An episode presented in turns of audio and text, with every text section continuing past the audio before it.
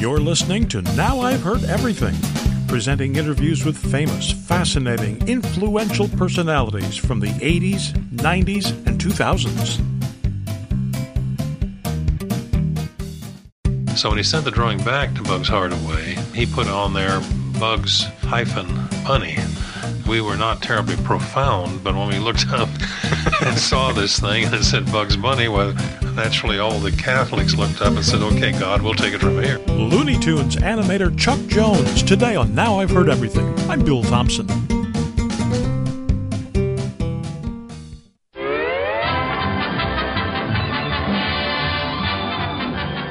Just about everyone recognizes that music, and it means that for the next few minutes, you're going to be entertained by an old favorite like Bugs Bunny, or Daffy Duck, or Porky Pig, or The Roadrunner. Helping create all of those and many more was the brilliant animator Chuck Jones. Starting in 1933, Jones and his colleagues at Warner Brothers cranked out hundreds of cartoons, many of which have become classics.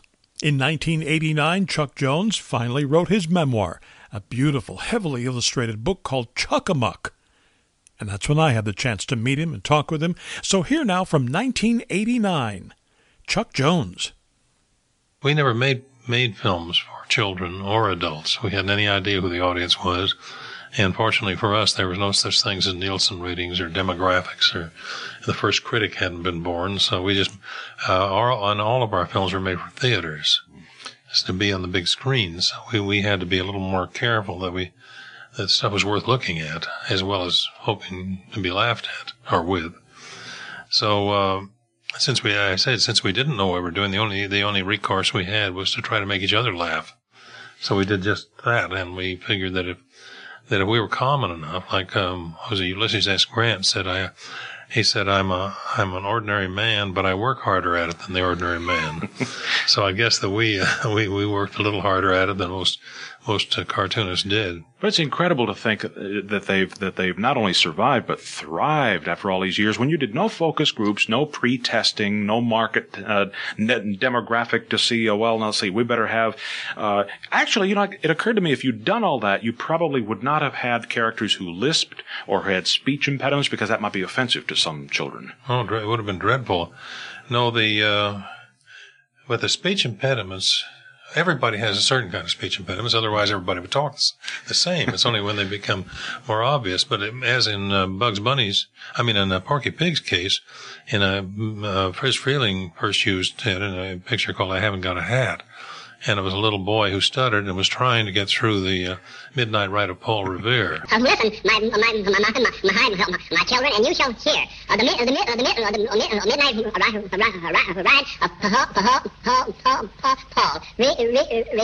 And uh, he never got past, uh, listen, my children, you shall hear meh. He never got past midnight. At any rate, uh, we discovered after a while that, that, that uh, that it was not funny in itself to stutter, but it was funny if it became if it became something quite different, and that is, uh, uh, Porky would say um, if he was going to Mars, for instance, or to Planet X, as he did in Duck Dodgers mm-hmm. 24th and a half century, he would say, "Oh, it's very simple, sir. I can, uh, uh all you have to do to find planet uh, uh, Y, planet R, uh, planet uh, uh, uh um, Uranus, uh, Mars, planet X. see, he can't find the word, which is quite a different thing than stuttering for the for for reasons a little different. I don't know. Many people don't realize that Somerset Maugham stam- stammered and stammered is the most horrifying of all because you can't get the word out. You'll come up and say, thank you very much. And then there'll be a hesitation. The guy will jerk his head and he can't get it out. But they said that he was um, receiving a prestigious award uh, in England, and, and all of the great literary lights of England were attending this banquet. And he got up and uh, and he said, uh, he said there are very many advantages in getting old. And he went like that. And of course, all these people were trying to whistle. They, they, they, couldn't whistle, but they were they were embarrassed. You know, they couldn't know what to say. And finally, he held up his hand. And he said, "I'm not stammering." He said, "I just can't remember one of them." now, when you mentioned Porky, it was it was, if I'm not mistaken, uh, in a Porky Pig cartoon that Bugs Bunny first appeared, wasn't it? Well, yeah, I guess so. Um, or the character that became Bugs Bunny. Yeah, well, Bugs uh, Bugs Bunny got his name from a man named Bugs Hardaway, who uh, that's the way you called people in those days.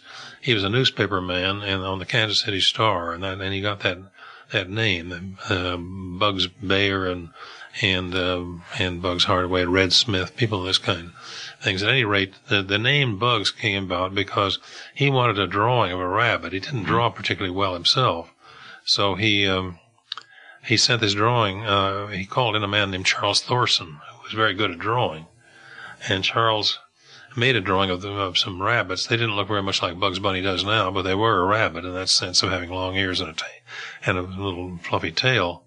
So when he sent the drawing back to Bugs Hardaway, uh, several drawings of a rabbit, uh, he put on there Bugs hyphen Bunny.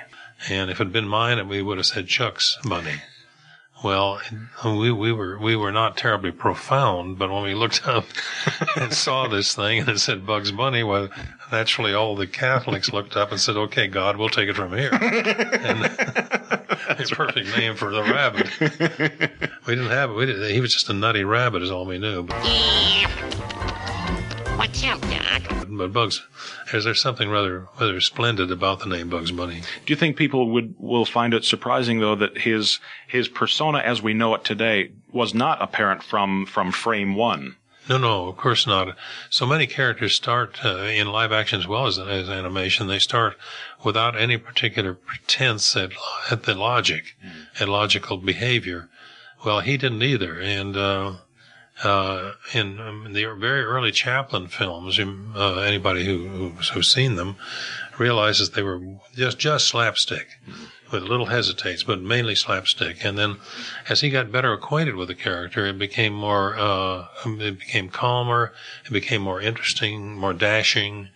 Uh, in many ways, the same thing happened with Bugs. That Bugs was nuts in the first picture, very funny, and that was the first time in Tex Avery's uh, picture, of The Wild Hare. Uh, the Warner Brothers is celebrating his 50th birthday next year.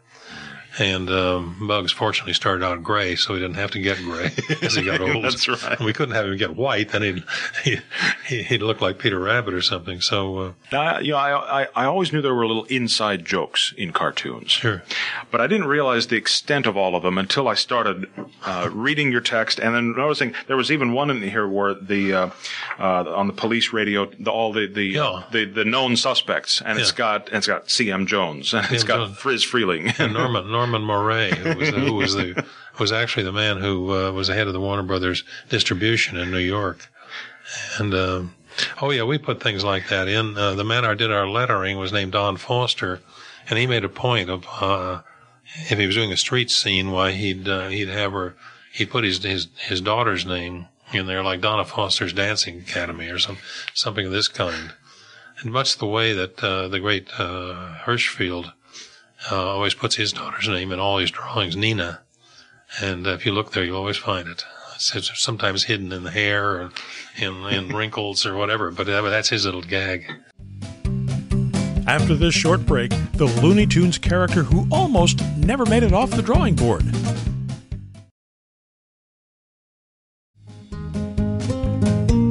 Now back to my 1989 interview with Chuck Jones. I think what, one of the things that I found uh, in your book that I could most agree with was when you said that there is in each of us a little Daffy, a little Bugs, a That's little right. Porky, a little Elmer.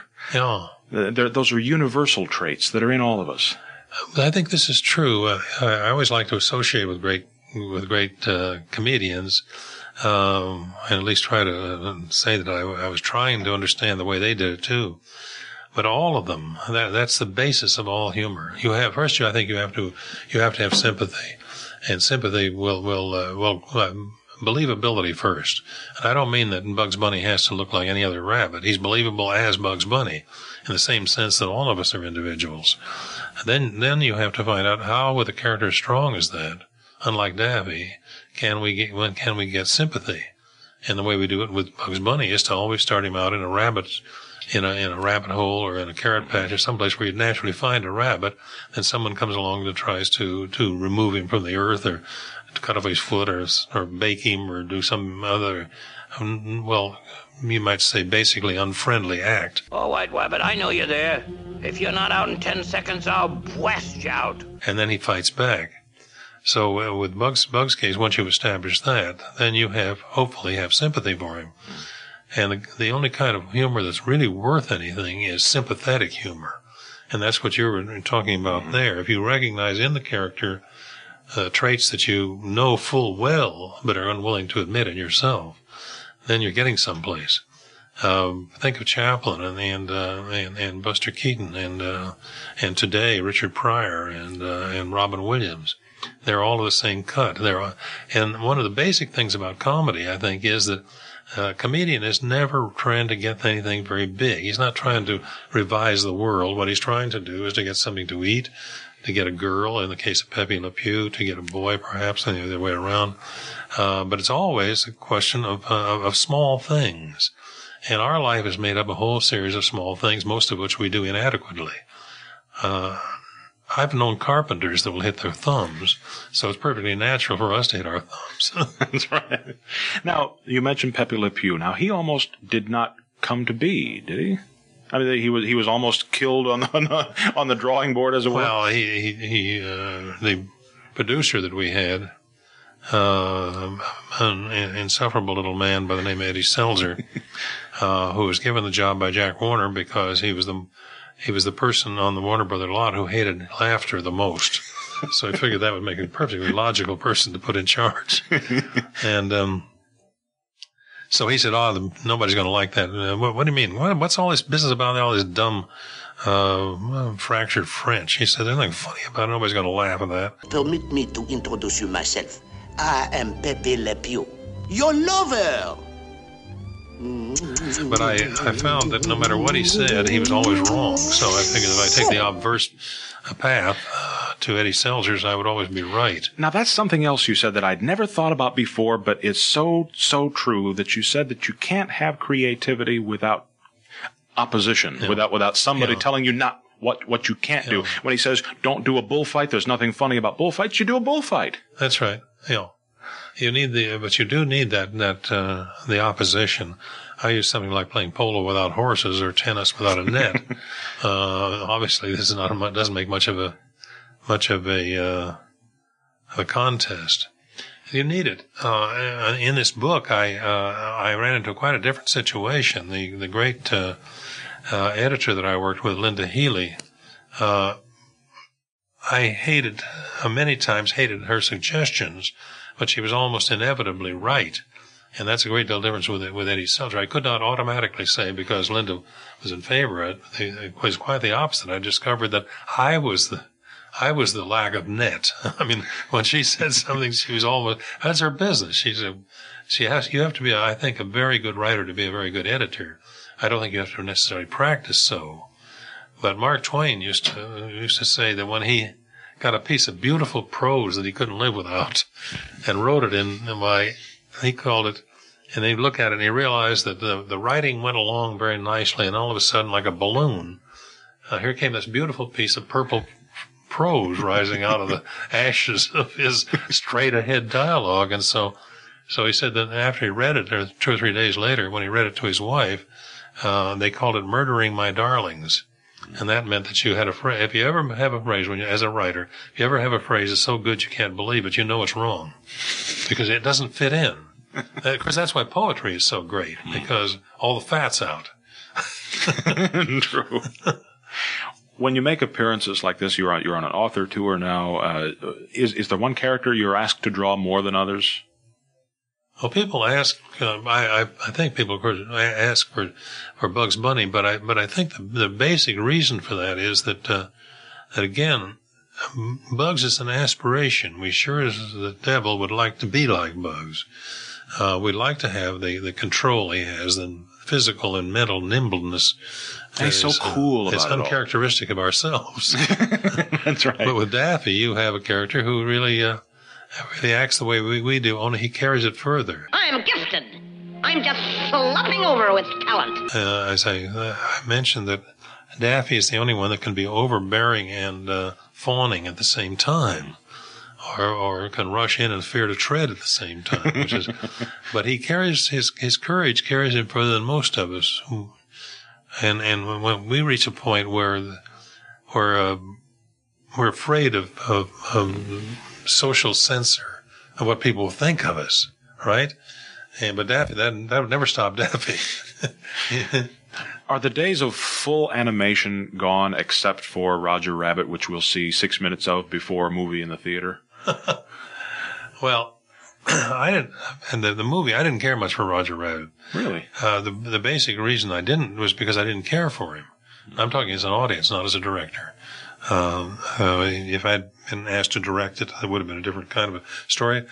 Not necessarily better, but it was a, it was a, a tour de force of technical excellence. There's no question about that. But when you came out of it, did you care about Roger Rabbit? That's the point. And uh, that whether it's live action or animation, it's like uh, Jerry Lewis at his worst is one of the most unpleasant characters that ever lived. When he when he worked with Dean Martin, that was his net. That was his pole playing polo with a horse. Uh, he, he needed it, but when he went off by himself, he was just crazy uh, most of the time. I think one of the reasons the French like him so much is because they believe that when he's acting what he calls comedy, he is bearing out their supposition that all Americans are vulgar. and, and they like that. So they worship him, you know. Chuck Jones died in 2002. He was 89 years old. And you can find easy Amazon links to Chuck Jones' books at our website, heardeverything.com. Oh, and while you're at heardeverything.com, be sure and listen to my interview with the man who did the voices for all of those characters, the immortal Mel Blanc. They come up to me and say, "Hey, Mel, uh, can you do a Porky Pig?" And I'll say, yeah, yeah, yeah, please, not now. I mean, busy. I'm, I'm buying stuff. And you can hear my interview with another favorite American cartoonist, Peanuts creator Charles Schulz. The biggest and most difficult thing is to create these broad new themes like uh, Lucy pulling away the football and her psychiatric booth, Linus's blanket, Schroeder's playing the piano, Snoopy's chasing the Red Baron. And of course, we post new episodes here every Monday, Wednesday, and Friday. And you can find Now I've Heard Everything on all major podcast platforms, including Amazon Music, Google Podcasts, Apple Podcasts, Spotify, TuneIn, iHeart, and many more. And thanks for listening. Next time on Now I've Heard Everything, it's a somber anniversary. Forty years ago this week, the president of Egypt, Anwar Sadat, was assassinated in an attempted military coup. So we'll revisit my 1988 interview with his widow, Jihan Sadat. What happened to my husband is haunting my mind all the time because it happened in front of my eyes. I was just a few meters behind him when he was assassinated. That's next time on Now I've Heard Everything. I'm Bill Thompson.